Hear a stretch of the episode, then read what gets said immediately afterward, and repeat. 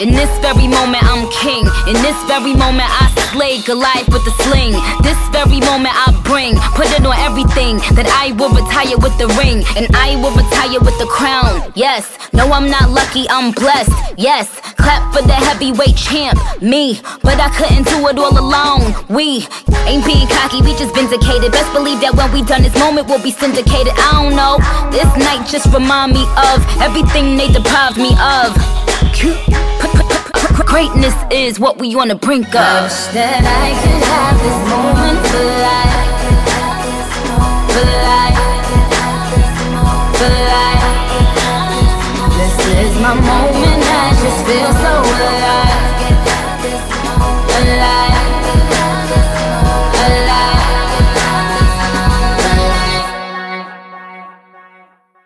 Welcome to Green and Gold Forever. I'm Eric Drews, broadcasting from Oshkosh, Wisconsin, and we'll be joined shortly here by Matt McLean out in Altoona. And the Green Bay Packers are on a roll like we may have never seen before, destroying another opponent, this time a legitimate Super Bowl contender, the Philadelphia Eagles, 53 to 20. And there is obviously a lot to cover in this game, but Matt, right away, are they really this good?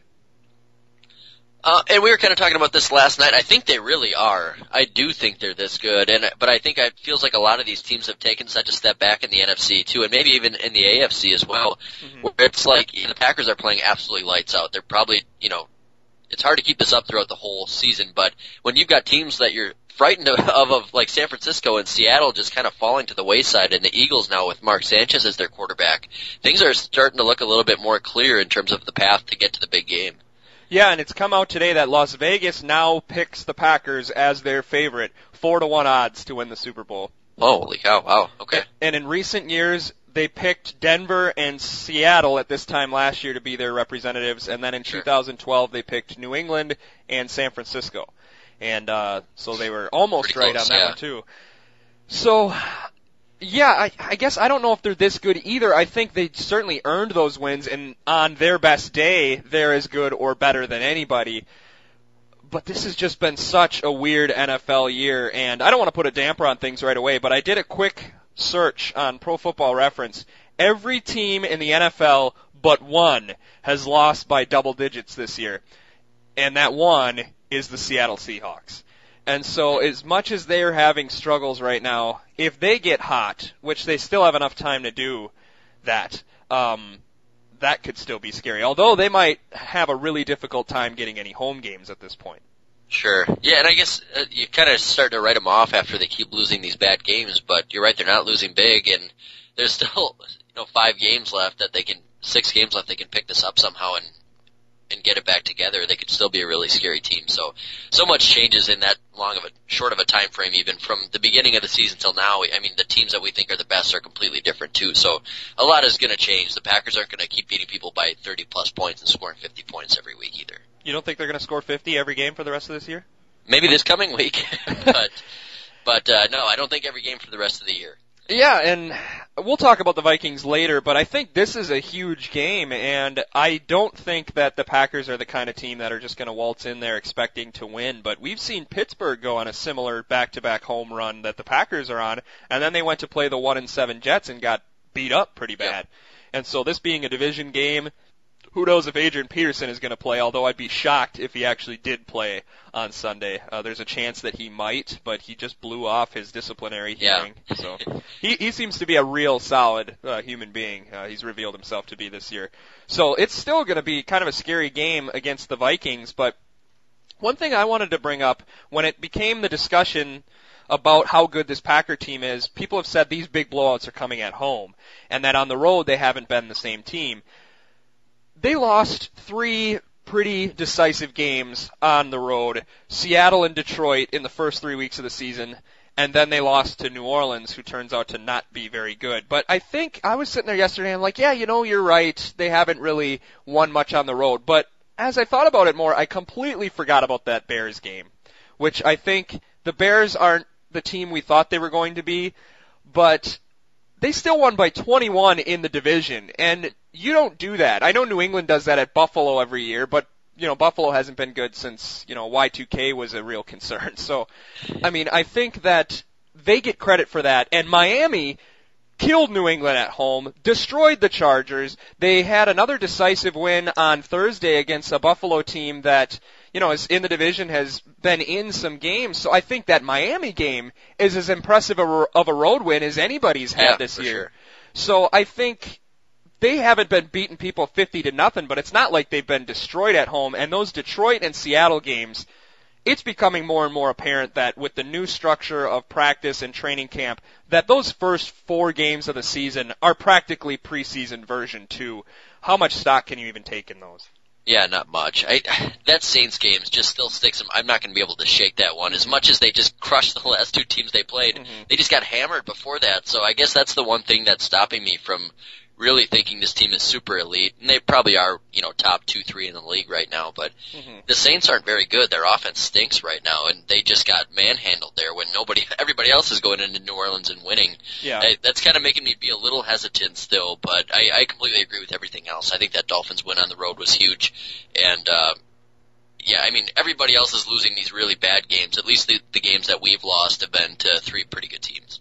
And the Saints game got out of hand, but when Aaron Rodgers pulled up lame, what was it at worst? 23-16? That's true. It was still pretty close. Yeah. And we had a couple of really strange coaching decisions that might have made it a little bit more than it should have been. Yeah, and, and Aaron Rodgers threw two interceptions, which that's the first time he'd done that in like three years. So I think that really affected things. I that's a weird place to play, and I don't know. We'll we'll see what happens, but let's break down this game a little bit more as we try to debate how good the Packers are. I think they're definitely good, and there's no reason to think that you know on their game they're as good as anyone, as we said, but we talk a lot during these games about Jordy Nelson and all these kind of guys who come up and rise up and play better than we expected. Me especially hardly ever praises Aaron Rodgers for how great he is. And he right now is on a pace that I, I said for the entire existence of this podcast that there was no way he would ever recapture his 2011 form and was and it was silly for us to assume he would. But he is back to that right now. Yeah, he, he is. 28 touchdowns, 3 interceptions. If you look at his efficiency stats, he's matched almost everything he's done in 2011, and he's even better at not turning over the football. And this is a year when he only threw six interceptions all season. Mm-hmm. I- agree with Mike McCarthy where he said his vocabulary is not good enough to describe how good Aaron Rodgers is, but Aaron Rodgers has been so good this year that it's actually re-energized my confidence in my own quarterback ratings that I had this offseason that I renounced after week three. Now I'm starting to think I maybe was on to something when I said he was the sixth best quarterback in, of all time. Yeah, and I think somebody said it in the game last night is that this Aaron Rodgers' peak it, right now and what we saw in 11 is probably the best I've ever seen Mhm. out of anybody. It's just he's got to maintain that. And I mean, I, last year he wasn't healthy. They've had some bad playoff losses, but his apex is is better than pretty much anybody's. You could probably argue Peyton's has maybe been a little bit higher throughout his career, Mhm. but other than that, and he definitely throws a prettier ball than Peyton too. So Yeah. I, man, it's it's hard to really argue that anybody's best is better than Rodgers. I I wouldn't put him up there in terms of career accomplishments yet, Yeah. but uh, in terms of his best, he's better than anyone. Yeah, and career accomplishments not yet, but week in and week out on a one day player, any quarterback in history, you should expect more out of Aaron Rodgers than almost anybody ever. Mhm. And he has thrown, let's see, 23 interceptions since 2011 started. I mean, that's insane. He's thrown 23 picks in four or three and a half seasons, and he threw 11 and 10. And if I remember correctly, he had nine after they beat the Vikings in week seven. So he's thrown two in the last nine games of 10, six in 11, eight in 12, six in uh, nine games last year, and then three in nine games this year. Nobody takes care of the football like he does, and he had 28, 45, 39, 17, and 28 in touchdown passes. Um, And the crazy thing about that is too is that they're throwing the ball down the field. It's not like the Patriots where Brady throws four picks a year, but they don't throw it past 15 yards down the field. Exactly. I mean, where he's slinging it and he just does not miss. It's really, really impressive to have that low of an interception total. yeah, his yards per attempt are best in NFL history.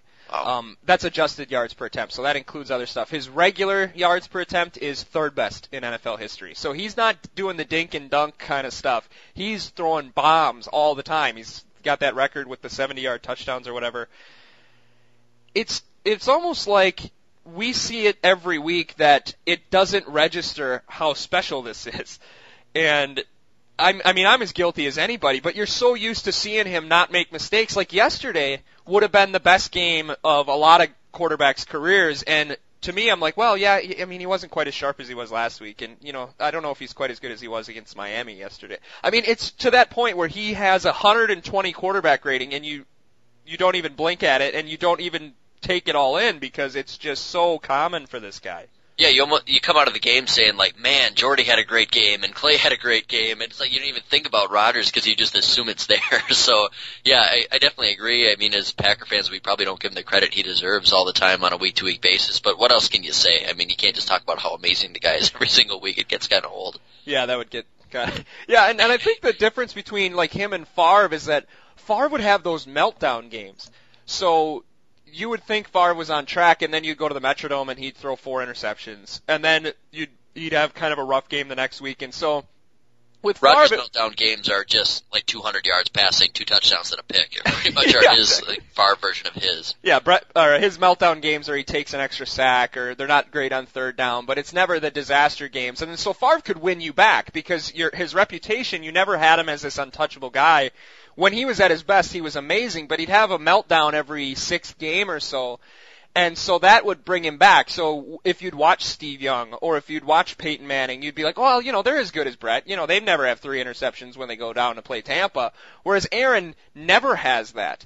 And I, I found that this year watching guys like Manning and Brady, it's like, you're so used to first downs and you're so used to third and tens being converted that when you watch Brady or Manning and they don't do it, you're just like, gosh, these guys suck. Well, Yeah. I mean, what's, they having a bad night? And it's like, no, you're just used to seeing the position played as well as it, as it's ever been played every single week. And Mark, watching Mark Sanchez play on the other side definitely brings some perspective to the table. Yeah, you mean he's not going to rejuvenate the Eagles and uh, make them a Super Bowl contender right away just by his presence? It was kind of a weird week. I know we talked about it a little bit, not to get off topic from what we were talking about, but in sports media it was either everybody calm the heck down, like this guy is Mark Sanchez, or everybody's like, man, he's their new franchise guy. Like Nick Foles is never going to see the field again after this last week and a half of Mark Sanchez football. And I think people like you and I knew, you know, Mhm. we've watched enough Mark Sanchez to know that he wasn't going to come in and be some elite quarterback. That everybody was somehow thinking he was going to be all of a sudden. It was really, really strange leading up to the game. Yeah, and yeah, Bart Scott, I know I texted you that and he was a former teammate, so I understand it, but Bart Scott was talking. He picked the Eagles to beat the Packers, his justification being that he saw Mark Sanchez beat Peyton Manning and then Tom Brady back to back. So that's why he was going to outgun Aaron Rodgers with like a middle of the road defense, ignoring the Yeah. fact that the Jets gave up what 16 to Manning and 14 to Brady in those two wins. So yeah, Yeah, I- had they been able to do that, if the Eagles could do that last night, hey, would have won. But unfortunately, they gave up 53.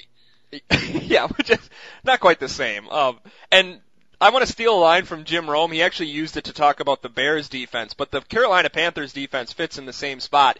He said that against the Bears, while Aaron was impressive for throwing six touchdowns, that BJ Raji could have thrown for six touchdowns against the Bears defense. And I think that holds true for whatever lineman you want to pick on the Eagles against the Carolina Panthers. I mean, the Panthers are atrocious right now. So maybe that was uh, lucky for the Packers that Sanchez got to maybe get some confidence and think he could play a little bit better than he's actual, actually capable of because he got to play such a horrible defense six Sure. days before.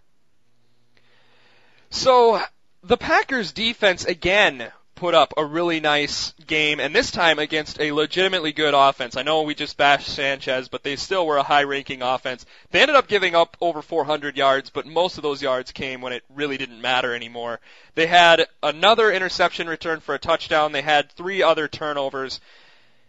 I think in the same uh, idea of giving Aaron Rodgers some overdue praise, do we need to start doing that for Dom Capers as you know, he still has had his problems, but now it's starting to look like with Clay Matthews in the middle that when he's got the talent where it should be and where they're most effective, that he has called some very creative games the last two weeks and I I don't think it's necessarily guys outperforming the system. It's he's got everybody exactly where they need to be.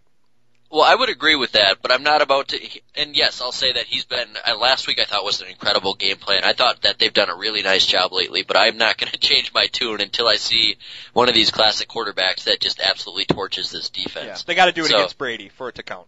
Yeah, they're playing Brady soon. Um, there's not a whole lot of quarterbacks in the NFC right now that scare me a ton. Well, Mike Glennon, that that'll be a good test for him. I mean, just think about the Saints game. I mean, Drew Brees, he's been down against everybody else, but it's just classic against a Dom defense that he, you know, kind of throttles him a little bit. So, Mhm. I am, uh, I'm definitely optimistic. I, I think this defense is better than I, either of us thought it would be. Guion's been huge in the middle, and uh, Clay seems to have found a new home. hmm And he's got them going on all cylinders for the talent they have. I think they're definitely overachieving right now, but I'm just not sold completely yet. And I think that's fair for sure because of kind of the history that this team has had. But the Clay Matthews thing is insane to me because the middle linebacker is not thought of as a playmaking position in the 3-4 defense all that often, comparatively to the outside. You know, when you think of the outside linebacker in the 3-4, you have Lawrence Taylor and you have Kevin Greene and you have these kind of incredible pass rushers who are, are disrupting from there. You think of the middle linebackers, you have more of your Chad Browns and your yep. Yeah, um, Singletary. I, I don't think he played a legit three-four, but um, Harry Carson, Carl Banks, guys like that. And he's what has he got? He had another sack yesterday. He's all over the place, and he seems to be more dynamic, being more effective at rushing the passer, playing from the inside than he was all year playing from the outside. Is this? Did they just invent a new position based on his That's what I was just thinking too. I mean, you can do it from so many more different angles. If you're an outside pass rusher, you're an outside pass rusher. Whereas now he's got the flexibility looking at the middle of the line of scrimmage. He can kind of just go wherever he wants. Mhm. So I mean, you take an, a supreme pass rusher and throw him in the middle there.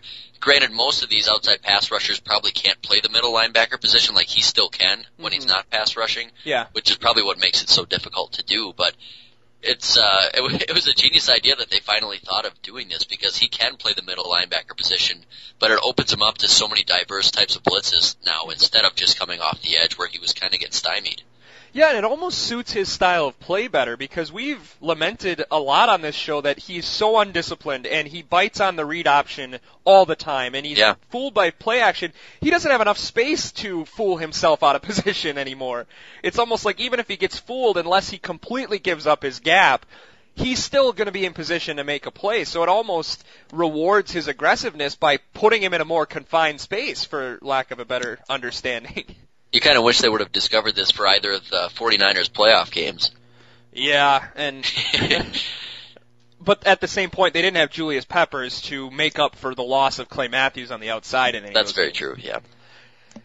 Yeah, and, and Julius Peppers, I know he has never played this kind of hybrid linebacker, but even in coverage, this guy is great, and you almost feel bad for him that he didn't get a chance to play this type of position for more of his career, because this just looks like a natural fit for him, and Yeah. absolute home run. You wish he would have been younger, so that it could have been more like Charles Woodson, but he has been awesome, and uh, I was so happy when he scored that touchdown yesterday. He's a fun guy to root for, too.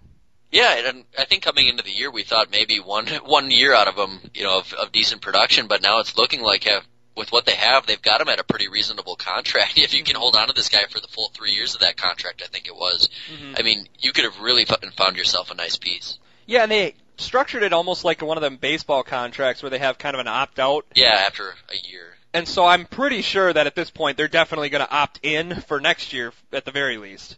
Yep. So yeah, this this team is just fun to watch right now, and I, I want to just take stock in that. You know, there's definitely going to be some more challenges down the road, and as excited as, as I am about this team, and I am fully believing that they have a legitimate shot to win the Super Bowl this year, I'm still not expecting it to happen because the Super Bowl is really, really hard to win. I don't think any fan base expects it at this point. No, uh, and nor should they. I mean, that's just being reasonable. But if this role could just continue just a little bit longer, um, you know, it's not that fun to watch a fourth quarter where the other team just picks you apart and ruins the stats and has garbage points. But having a game where it's clear within five minutes of the game starting that, uh, or after it started, that your team that you root for is way better than the other team they're playing, no matter Yeah. how good that other team is, is just really fun as a fan. And I mean, outside of some games in 2011 and maybe some games in 96. I don't remember having this feeling as a Packer fan. Sure. So, I don't know. I got, I don't have much else about this game. Um, I just wanted to point out that the Wisconsin football teams have played very well this weekend. And I wanted to point out the differences between the two coaches that took a shellacking in the state of Wisconsin. One being uh, Chip Kelly, the Eagles coach, and one being Bo Pelini. I've never been much of a Chip Kelly fan, but after seeing Bo Pelini act like an absolute baby when one of the best running backs in the country actually gains yards. Now I don't think he expected him to get a quarter mile against his defense, but even in the first quarter, up by 14, when one of the best running backs in the country breaks one, which he's bound to do, he freaks out like his team has forsaken him and purposefully missed tackles because they hate his guts. Whereas Chip Kelly stood on the sidelines and like, well, it's not our day, you know, we'll regroup and I'll stand here as stoically as I would if we were up 53 to 20. And so I guess I gained a lot of respect for Chip Kelly and uh, didn't need any respect to be lost for Bo Pelini because I didn't have much going into Saturday anyway. Yeah, I didn't have any going into it, but I just like watching him, and I think my wife was watching that game with me, and I she didn't know who Bo Pelini was before the game, and she just like hates him now. Just just watching that game and just watching him rip on his players, you, you can't imagine that that guy still has a job or how he recruits or Yeah. how he gets his team inspired. Because that's during the game. Imagine what that guy's like during practice. It's probably terrifying. And that was when they had the lead. Yeah, Like when they gave up that big Melvin Gordon run, they were still up 17 to 10, and at that point it was still not quite clear that the Wisconsin defense could stop Nebraska, and he is freaking out like they did it on purpose almost. I mean, I've never seen a guy lose his cool like that. It was the same in in 2012 when the Badgers ran him out of the joint, but Yep. Y- yeah, the same thing. You, s- I don't understand why anybody plays for this guy. You go a little bit south, you can play for a guy like Bob Stoops. I mean, why wouldn't you do that instead? I, I don't Well, yeah, he was like following a guy on a slant route on the block, I think, on that sweep to Gordon, and he accidentally ran into the linebacker, I believe, is what happened. And he, like, they showed him yelling at him on the sidelines. The guy was just kind of shaking him off, not saying anything. And Pelini just started yelling harder and harder. And then the guy tried to go, like, go sit down, and he like followed him to the bench and kept screaming at him. It was just insane. Yeah, so I'm I'm glad that uh, it's always fun when a Melvin Gordon runs for 400 yards. You know, the Badgers break another record, but to do it to Bo Pelini just made it that much more fun. Yeah, it was kind of like doing that to Jim Schwartz, just killing the Oh. Lions. He just felt so much better about it because he knew who their coach was. Well, we still got a chance. Maybe we can beat Buffalo 53 to seven or whatever. That would be fun. Let's do it.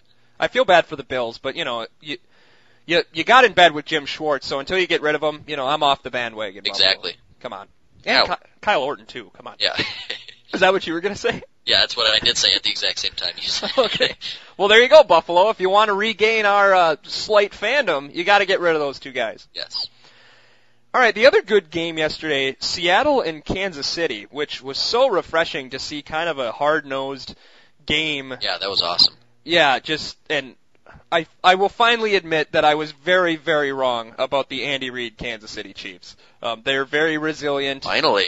Yeah, um, I think they're a pretty good team. And now they will not win the rest of the year. Now that I have Oh, they'll probably win the rest of the year, but they'll lose in the first round of the playoffs, I'm sure. Oh, of course. Even if they get a first round bye, that's that's how the Kansas City Chiefs work these days. See, I was thinking today about that too, though. But imagine if they win that division and Denver has to go to Kansas City. That'd be really interesting because it's going to be cold in Kansas City, and it just seems like that's the kind of game Peyton's going to lose. Yeah, that's what Marty Schottenheimer said about 40 times, and uh, he never was able to beat anybody. Harbaugh or John Elway or anybody, they always beat him. But that was a long time ago. But but still, I I don't know. I uh, Kansas City's a really nice team, and they're built to beat teams like Seattle. Um, when do they play Denver? Because I think that'll be a really interesting game. They kicked the pants off in New England. Yeah, they did. Uh, but I think that was one of them week three or four games where it was kind of early in the year yet. But yeah, point taken. I think they they have a chance to do something if. And and really outside of those two great quarterbacks, who else is going to go into Kansas City and do that? I mean, Andrew Luck could put up points, but he'll probably throw the you know four interceptions too. Yeah. But I just wanted to bring up there. Not only was that game really good, but uh, Marshawn Lynch caused some controversy by not going into halftime with his team. He stayed out on the field. He got some treatment, and for the whole entirety of halftime, he did not join his team. And that's caused some problems. There's already been problems there, and it sounds like Seattle's going to get rid of him. And I don't know about you, but watching that game yesterday, Seattle's offense, as much praise as Russell Wilson gets, they have nothing without without Marshawn Lynch. Yeah.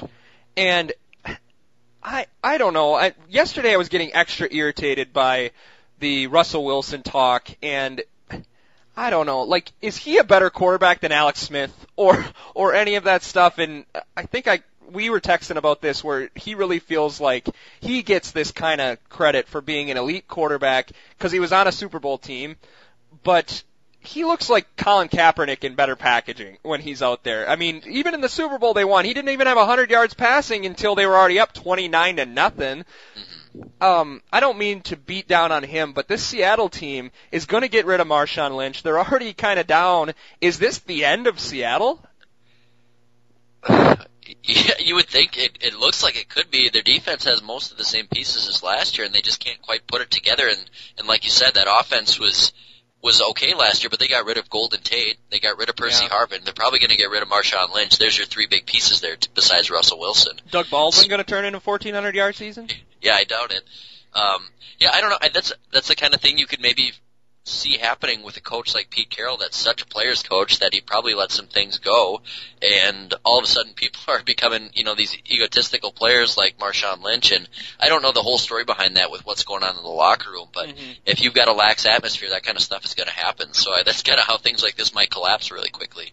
Yeah, and if you're going to have that kind of lax atmosphere, you have to have some really solid team leaders. And I don't know, I can't speak enough about that team to know whether or not they have that, but you think of Dallas, which the Cowboys were the team that we were comparing Seattle to after the Super Bowl. They were a total madhouse, but they had a very fiery, stoic quarterback in Troy Aikman. You had Emmitt Smith, and as for as much trouble as Michael Irvin got in, that guy would take over a game if he had to, and he would get people in line for a while, and then he kind of had his own problems. But I think Yeah, I mean the Seahawks leader on offense is is a really young player that a lot of people on his team don't seem to like because he's such a dweeb and, and doesn't fit in. So I guess I mean they haven't had a whole lot of dissent on the defensive side. It's all been on the offensive side, and there's just no clear cut leader. Well, if it's anything like his American Family Insurance ads, I'm Oh, sure he goes up. Nauseous. There's Oh, they're so- the worst.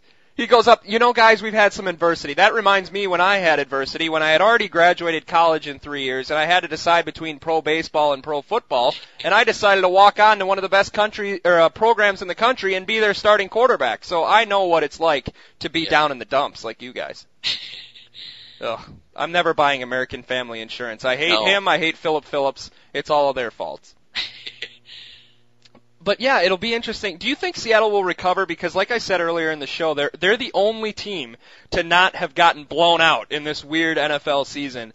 And so, do you think they'll recover? One stat um, before I I'm not trying to influence your opinion, I guess, but one stat I read is that if Arizona goes three and three the rest of the way, San Francisco and Seattle would still have to win out in order to tie them for the division. Uh, where Seattle in that scenario would sweep them, so they would get the division. But still, they have to go. They can lose like one more time, and Arizona only has to play 500 football, and they still could win the division. Well, I think the Cardinals are winning that division. I don't think there's any doubt in my mind about that. You know that I've been a kind of a Cardinals believer here, but I mean, look what they did yesterday. It's just incredible. They put Stanton in and they and they win again. There's no way that this team goes, you know, one and five or whatever the rest of the way. They're going to win at least three more games. So San Francisco or Seattle's out. That's incredible. Yeah, isn't that? I mean, if you would have said at the beginning of the year that the Cardinals were going to win that division, I would have put a thousand bucks against you because I would have thought there was no way. I, Yeah. could, I could have maybe seen San Francisco missing out on the playoffs, yeah. but I would have never imagined Seattle missing. Oh man, the Packers got to win the Super Bowl then, right? I mean, I, I mean, I'm not saying that as in I think they will, but oh my gosh, those are the two teams, and San Francisco especially. If the Packers don't win the Super Bowl when San Francisco is sitting on the sidelines, that's just gonna, Yeah, oh, that's gonna hurt as a fan for sure. Yep. I mean, if you could somehow make a run without having to go to either of those places and play those teams, I mean, that's that's exactly what they could have asked for, and we didn't think it was going to be possible for the next ten years. So, Yeah. if you get that kind of a gift, you got to take it.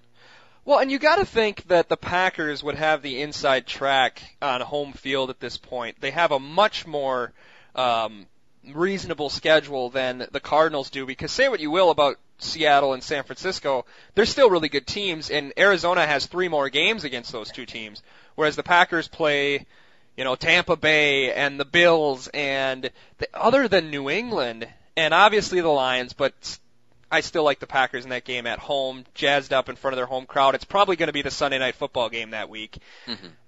I mean, the Packers reasonably have the inside track or one of the inside tracks on home field advantage, don't you think? Yeah, I mean, as long as they win the division, you would think that they're a heavy favorite to get a first round bye.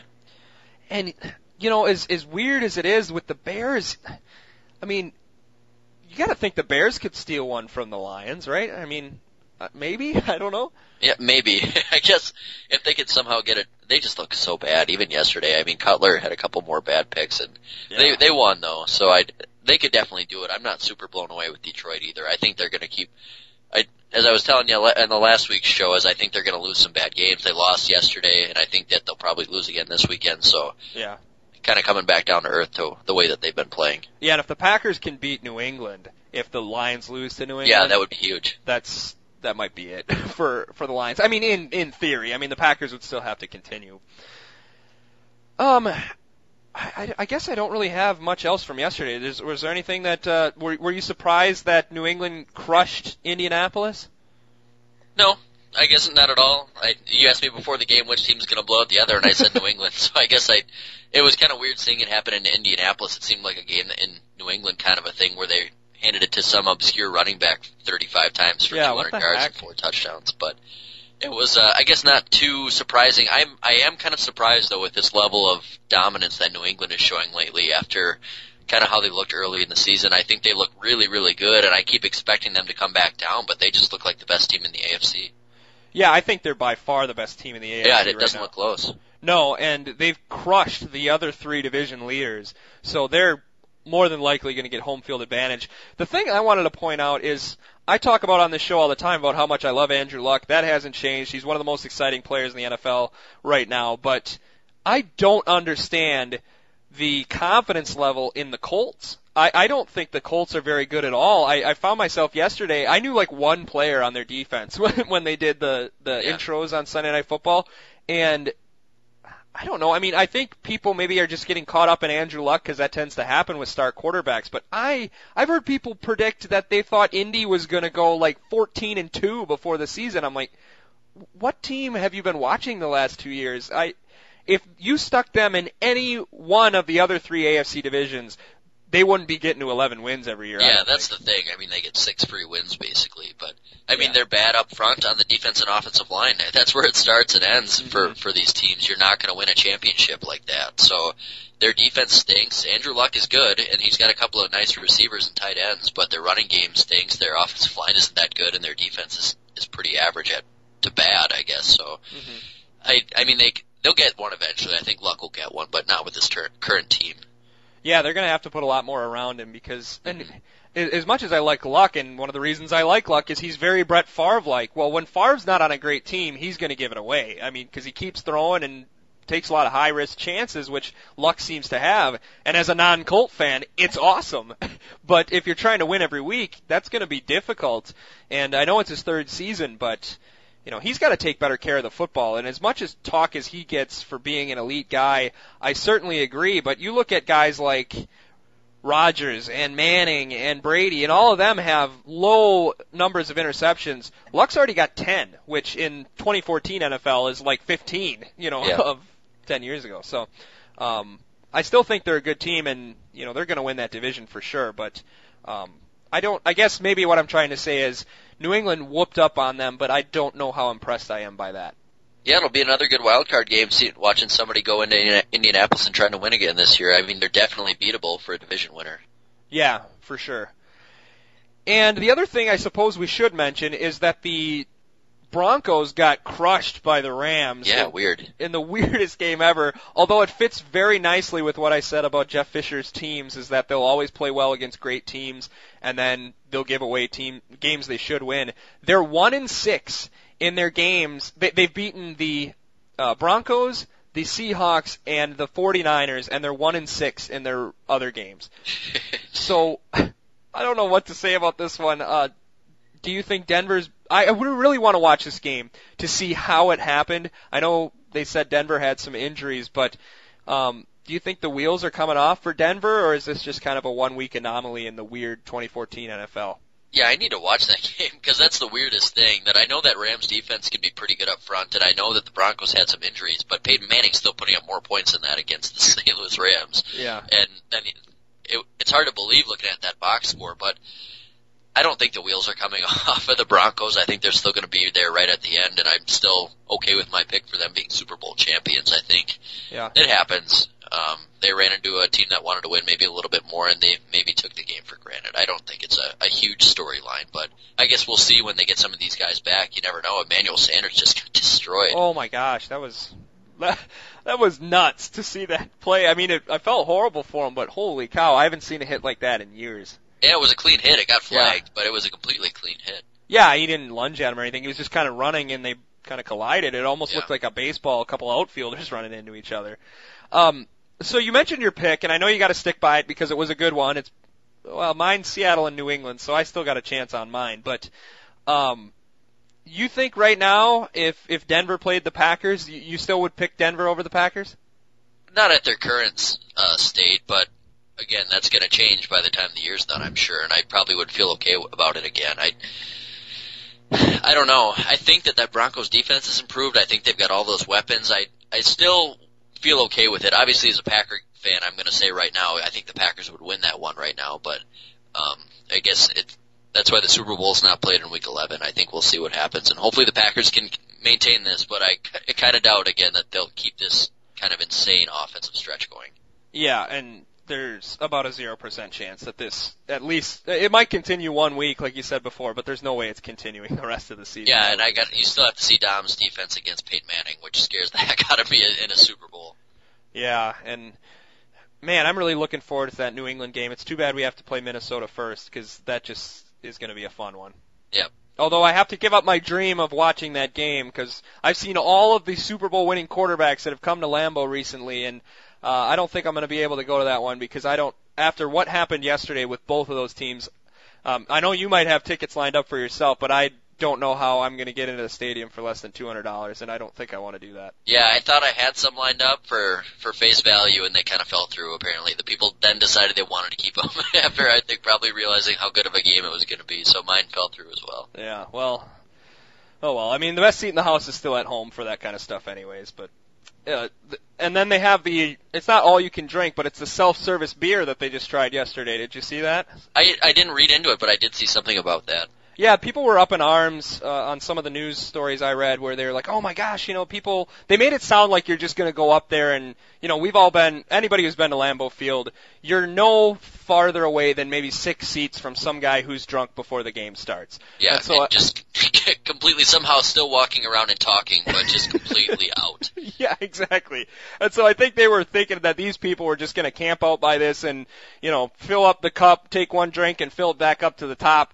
And that's not the case at all. It still costs the same. And you essentially what you do is you buy like a gift card, and then you use that to um, serve yourself until the card is gone, and then you get charged by the ounce. And the ch- the cost per ounce is the same as if you'd go to the concession stand. So it was just to expedite the entr- Sure. the lines at the concession stands. But No, it's a good. I was, I figured that was the case. I figured you didn't just get a wristband for twenty bucks and got all the beer you wanted. That's uh, yeah, that's a good idea though. I'd like to see that. I think you actually got a funnel and a hose, and then you walked around with that, and you could walk under beer waterfalls. I Just think there's that- just one under every seat. You just pull the hose up to your mouth and start pumping. yeah, which maybe next year that that will happen in Green Bay.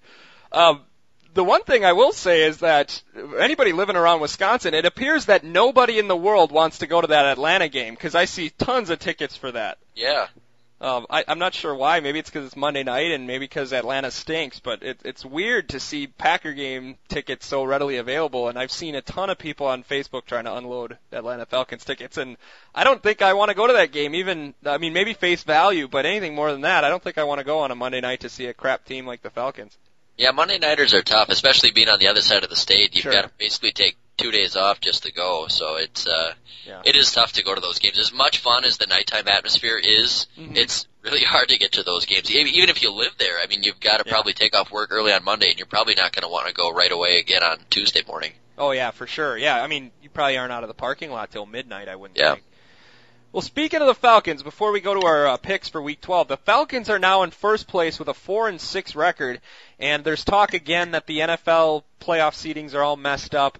Um, what are your thoughts on that division as a whole? And for me, I just hope New Orleans doesn't get that spot because I think they'll win that first game. Although there is some poetic justice in a seven and nine New Orleans Saints team getting to host a playoff game after what happened to them in Seattle in 2010. But, um, gosh, that did, wouldn't it be something if like They the- might have to play Seattle too.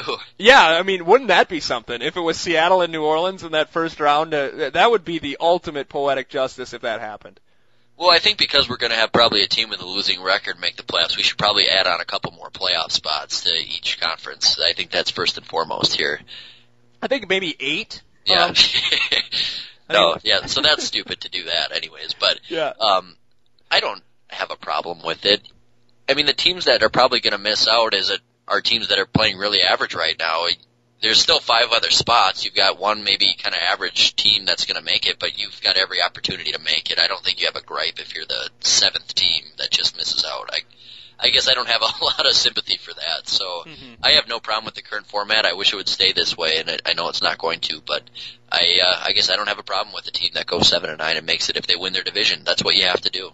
Yeah, and and I get that. I, I agree with you. I don't like the idea that next year they're going to start with the seven playoff teams in each conference, and there is an argument to be made though because the year that Seattle was seven and nine and made the playoffs, there were two ten and six teams that missed the playoffs. Uh, it was the Josh Freeman Tampa Bay Bucks ten and six, which I didn't see any of those games, so I'm not sure I believe that actually happened.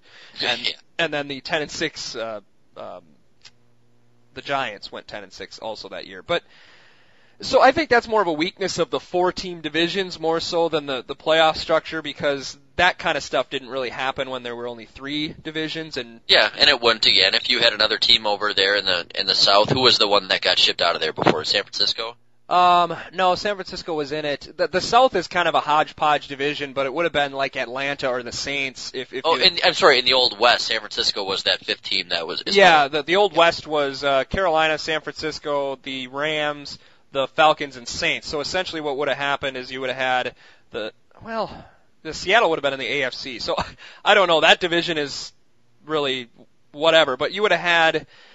Um, But you would think if you know, Yeah. had you had the what I'm trying to say is have you if you still had those three team divisions, San Francisco probably would have run away with that division this year and gone you know ten and six or something, so it wouldn't be an issue. So I think you're. oh, probably, gotcha. Okay, I understand what you're saying. Yeah, yeah, exactly. So you still would have had that. And, San Francisco did that all the time in the 90s when they had Steve Young going to the playoffs 12 and 4 every year. I mean, the rest of that division was yeah, terrible. they stunk. Yeah. Yeah, they went 8 and 0 in that division like four times in the 90s. I mean, that's insane. So I think it's just kind of the way it you're going to have those kind of things no matter what your structure is, but the answer is not adding more playoff teams, that's for sure. But it looks like we're going to have to do that anyways.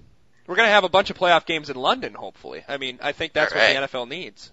Just Only put, yeah, just put the whole playoffs in like Africa or Antarctica or something like that. Exactly. So- and they only can be watched on your phone. I think that's what the world wants, right? Yep. Okay. Well, let's go to our week 12 picks. Have you made picks yet this week? Um, yeah, all except a few that I couldn't decide on, but yes, I I have made them now. Okay, well, I'm going to do them on the fly like usual. I think you beat me again last week, so like always, yeah. yeah. I, I've got two straight ten point weeks, I think here. Well, that Atlanta pick finally paid off for you yesterday. Finally, yep. I, I should go back and look at what we thought the records, like if all of our picks were correct, what would everybody's record be? Because I think Arizona would be like one and eight or something. Because I felt like I've picked against them almost every single week, and there's some other teams in there. Like Atlanta would be about what seven and two or something if you picked Yeah, them. undefeated. And the yeah, I was Raiders thinking about that with Baltimore before. It's like I feel like I never picked them, and I went back and counted. They'd be three and seven right now. Okay. So Not as bad as I a thought. A couple of times, yeah.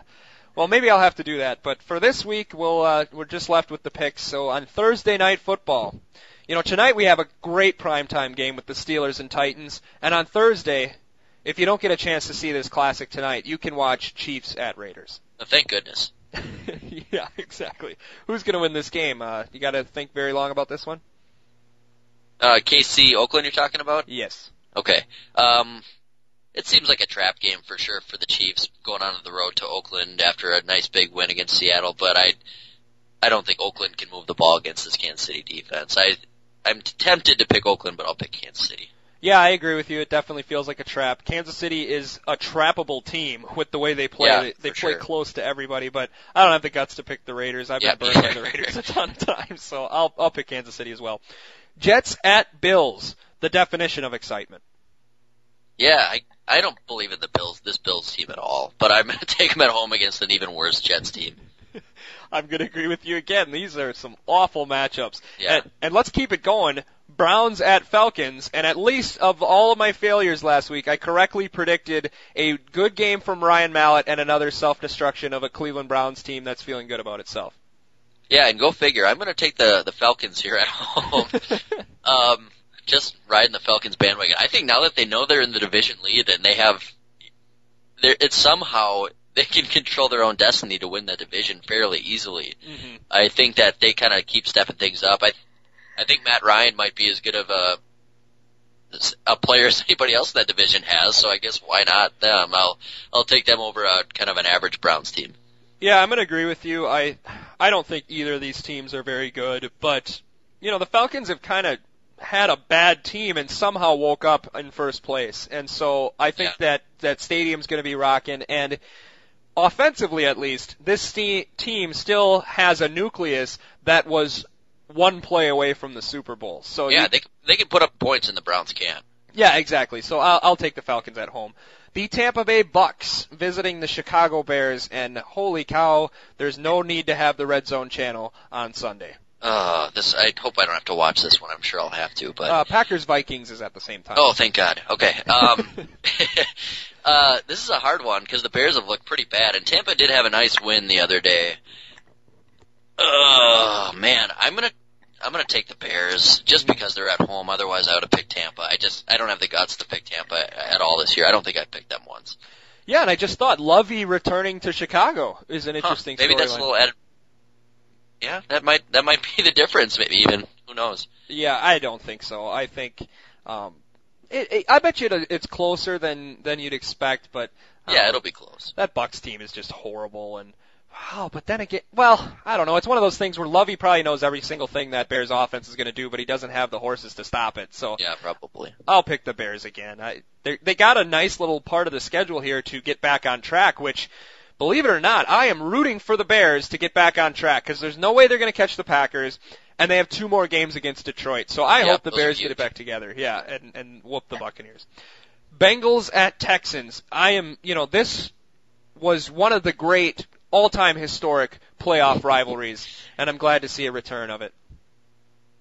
Uh, I this is another one of those that I couldn't decide on. I, I think I'll I'll take Cincinnati. I just haven't seen enough from that Texans offense yet. I th- I think Mallett might be a little bit of an upgrade, but I want to see a little bit more of it. I'm picking the the Texans. I think that Andy Dalton played nice yesterday, but now in true Andy Dalton fashion, he's going to melt down the following Yeah, week. probably. Houston's a team that I think would be seven and three if they had followed all the times that I had picked them. I feel like I picked them every single week. They probably would be seven and three if they had decided to get a quarterback in the off season. Their team is good, but I just I can't buy them when they've got Ryan Fitzpatrick or Ryan Mallett as their starting quarterback. Well, who needs a quarterback? You know, that's always been an overrated position, if you ask me. All right, the Lions at Patriots, which is the biggest non-Packer game for sure. Um, does that Lions defense have what it takes to slow down New England? No, I don't think so. They could barely slow down a Drew Stanton Cardinals offense yesterday, so I think that the Patriots roll on that defense a little bit, and I like them to win the game. So Patriots for me.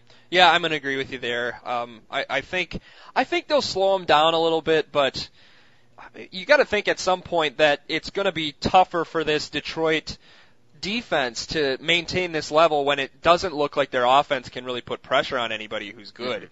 I mean, they snuck out a couple of, of wins, but I think it, it this one could get out of hand. I think um, if the Lions win this one, then I'm going to start being very afraid for for the rest of the season Sure. it's going to be tough.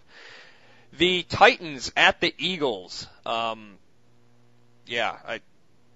This is a weird game again. Um, I guess I'll pick first. I haven't done that yet. I think Philadelphia will get back on track for the same reasons that we talked about the Titans last week. Is that I legitimately don't really know anything about them. Maybe I'll have to watch the game tonight just so I learn more about the Titans. Because right now they're just a a blur of red and light blue, and in my mind, they still have Eddie George at running back.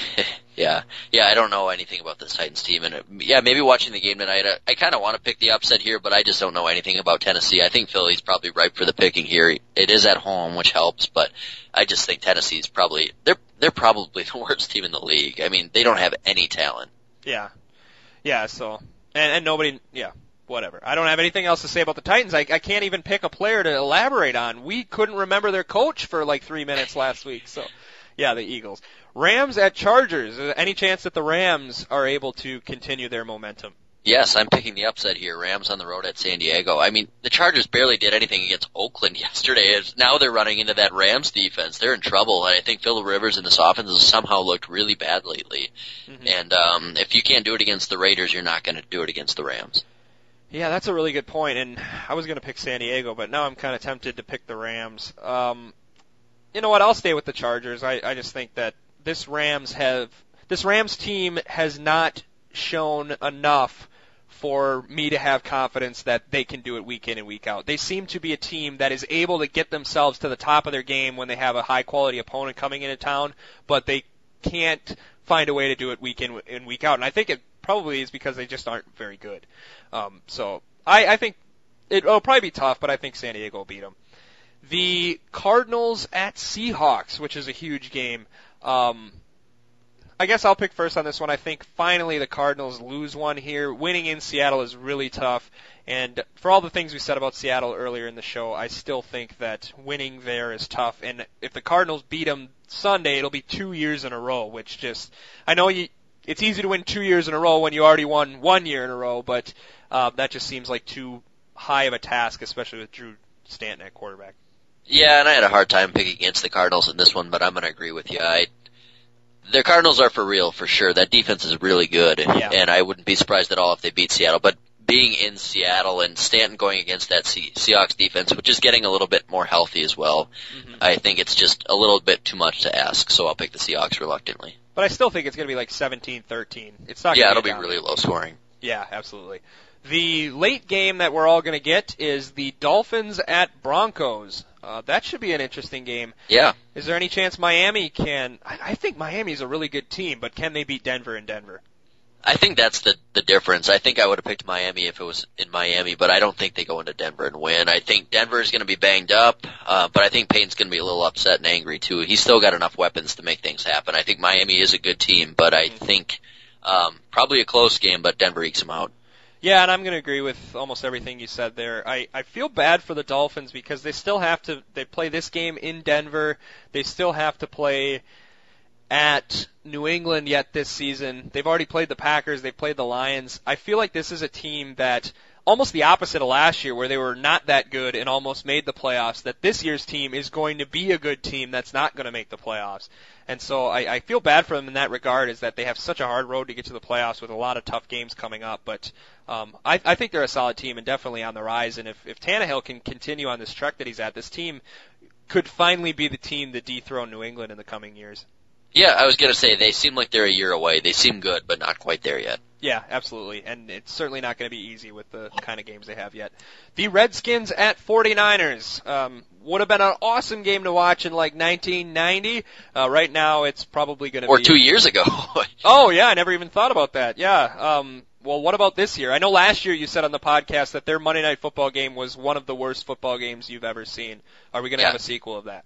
Just terrible. I think it will be for sure, except I think San Francisco can move the ball. So maybe if you like if you don't mind if one team does all the playing, then it's it should be good. But I think Washington just gets stomped in this game. They're they're pretty bad. So I'll, I don't think San Francisco runs into any trouble here. Well, it's still better than neither team being able to do anything. Yes, exactly. Yeah, I think San Francisco will beat them. And, and RG3 won Teammate of the Year yesterday. I, I know I told you about it, but were you able to read any of his comments about how he basically said if you read between the lines, it was basically, I'm an elite quarterback and these guys suck, so that's why we suck. I did not. I, yeah, I heard you say that and I didn't, get a chance to listen to the radio or anything much today. I didn't hear anything about it. I did try to find like some quote, and what I found was something about him saying it, it was mostly his fault. So, yeah. but I just now across the bottom line, I saw ESPN's showing somebody said that he needs to think about himself and not everybody else. So, yeah, I, I haven't found it, but I haven't looked too hard. I, I the way I just paraphrased it is much more harsh than he actually put it, but he he put it in a sense that all of us have to play well, but then he had a comment at the end that said, Peyton Manning and Aaron Rodgers, they aren't very good when nobody else is any good around them, so, you know, what am I supposed to do? So it's kind of, I think he was meaning it to say, you know, we all have blame in this, but it came off as, you know, not quite how he meant. And I don't know, he's had a lot of those kind of, I, I said I really like RG3 and I still, he's an exciting player, but when I texted you that one time, you just said he's a tool, and I think you were right. Yes, and nobody gets more excited than seven points a game than you. Apparently, he's. Those are real exciting seven yeah. points. Just phenomenal. All right. Speaking of excitement, NBC in at least once a year towards the end of the season has decided that we still must watch the NFC East play, even though this game is probably going to be awful. So Cowboys at Giants is our marquee game on Sunday night. Um, who's going to win? I'll take the Cowboys. I could definitely see the Giants winning this one at home, but uh, I think the Cowboys just a lot more talented and a lot better team right now, and Eli's just going to keep throwing the ball away. Yeah, Cowboys off the bye, I think are definitely going to win this one. Um, at least this isn't as bad as last year, where right after Thanksgiving, I think the Giants were what four and eight, and the Redskins were three and nine, and they still they didn't flex yeah. that out because it was the two big markets. Um, side question. The Giants have been wearing white pants more often lately at home. What do you think of those? Have you not noticed at all? I haven't. Instead of the gray ones? Yeah. No, I have not. I'll have to Google this. I did not see that. Yeah, it's a little bit different. I kind of like them. They look lowlier in those. Sure. I mean, they're ha- having a bad year. They almost had to do that. Yeah, you got to wear a uniform that makes you look like a bad team. It's like when the Rams finally the greatest show on turf was over, and then they're like, you know what, we're just to wear all white on the road, yep. so we look like a bad team. All right, and then Monday Night Football, Ravens Saints. So not a bad one for once. Um, is there any chance that the how many home games in a row has New Orleans played? Like yeah, this, that's what I thought. Isn't this like four in a row or something ridiculous like that? And yeah, I think so. Is I I always thought that the unwritten rule was that you never would have more than three in a row at home or on the road, and um, Okay, well they played at Carolina two weeks ago, oh, so they did right. have a break in between. But yeah, it seems they Green Bay at New Orleans, then that game, and then three in a row, I think. yeah, in. they they snuck that Carolina game in there because it was a Thursday nighter, so it just kind of came up really fast. But yep. yeah, so are they gonna? Gosh, that would be insane if they lost three in a row at home. Yeah, I know it's they haven't looked good, so I'm I want to pick against them, but I just can't. I, there's no way that happens. You would think they're desperate. They're still right in the mix. I'll, I'll pick New Orleans. I think. Yeah, their defense is towards the back end. Um, I don't know. I, I think they'll still win. They'll probably give up a couple of really long touchdowns to Steve Smith. And looking at the Ravens right now, so they're six and four. They are currently sixth in points scored and fifth in points allowed. And they're only six and four. I mean, statistically, they're one of the better teams in the NFL. So, wonder what's going on with that. Mm-hmm. Well, if they can beat New Orleans, they're right back on track, and that division is certainly attainable for them. So, but I, I think this is a tough game for them. Um, but wow, I guess I didn't realize the Ravens were playing that well. Interesting. All right, so that wraps up Week 12, except for one game where the Green Bay Packers will play the Minnesota Vikings for the first time outdoors since 1981. And uh, I guess unless you have anything else to talk about, let's go right into it. Uh, what do you think is going to happen in this one? Well, real quick too, I just googled those Giants uniforms. Those are awesome. Oh yeah, they look just like the '90s ones. Yeah, those are cool. Yeah, they kind of do.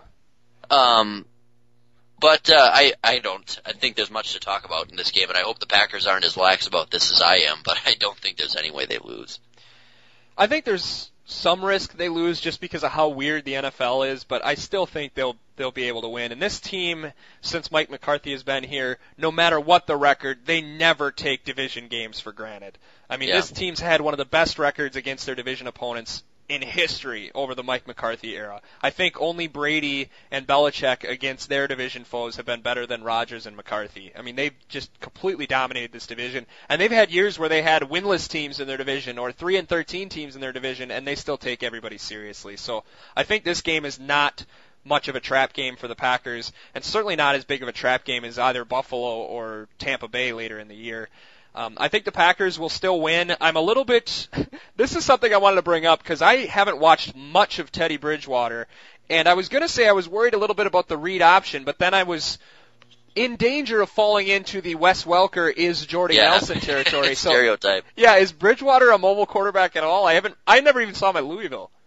Yeah, I I don't think he's super mobile. I think he can do it a little bit. Maybe more of I almost just did it really bad. I was said more like a Geno Smith kind of a guy that kind of run around a little bit. Byron Leftwich? Like he's not like a runner first and foremost. I should say maybe more like an Aaron Rodgers type of a guy. I think he can, but I don't think he does a lot. Sure. Um, he didn't. He had a couple of nice runs though a few weeks ago. I remember seeing. he didn't look like much of a thrower either yesterday. No, he's he's not much of either of those. Well, so hopefully he'll kind of go through some more of his rookie lumps, and the the Packers are able to take this one. I, I'm still pretty confident they can win, but if they lost, I wouldn't be blindsided, but I would still be surprised. I will, Eric. They're not going to lose. I guarantee it. Ooh, look at this guy here.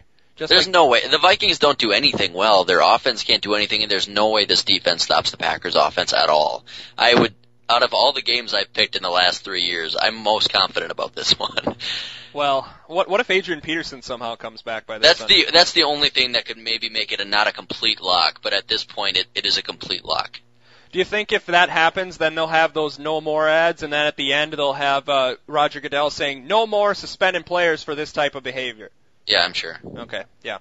Um, so I I can't see him coming back. The just the, ugh, that would be horrible. And I I don't even care about the NFL's image or whatever, but yeah, he's a loser. so I hope he doesn't come back. Yeah. But anyways, um, so Matt guarantees a win over the Vikings this week. So hopefully he's correct. Um, I feel like I've asked this four times, but anything else from this Sunday that you want to bring up?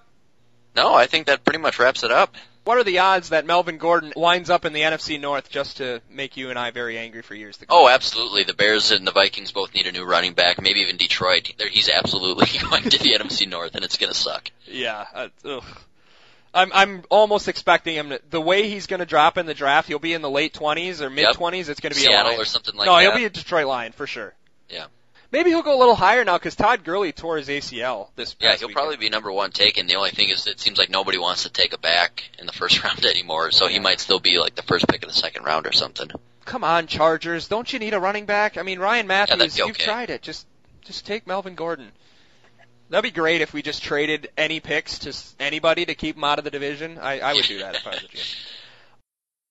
Before we go real quick, I want to share some messages that we had on the Facebook page. I had asked for some thoughts, and Corey Bend supplied his thoughts. He said, last year, the week I was saying this could be a Super Bowl team, Rodgers got hurt. He said, I say we're out in the first round just to be safe. So he's the opposite of you, Matt. You're guaranteeing victories. And Just against the Vikings, not a playoff victory. you're, you're not guaranteeing a Super Bowl yet? I'd guarantee a victory against the Vikings with Matt Flynn at quarterback. Oh wow. Well, hopefully they don't have to prove you right on that guarantee. That's for sure. Um, and J- Daniel Johnson uh, had some nice uh, tweets that he sent us during the game, and uh, the key one was he said two missed extra points for the Packers. I think this is the first time that's happened since Doug Bryan missed two uh, back in 2002.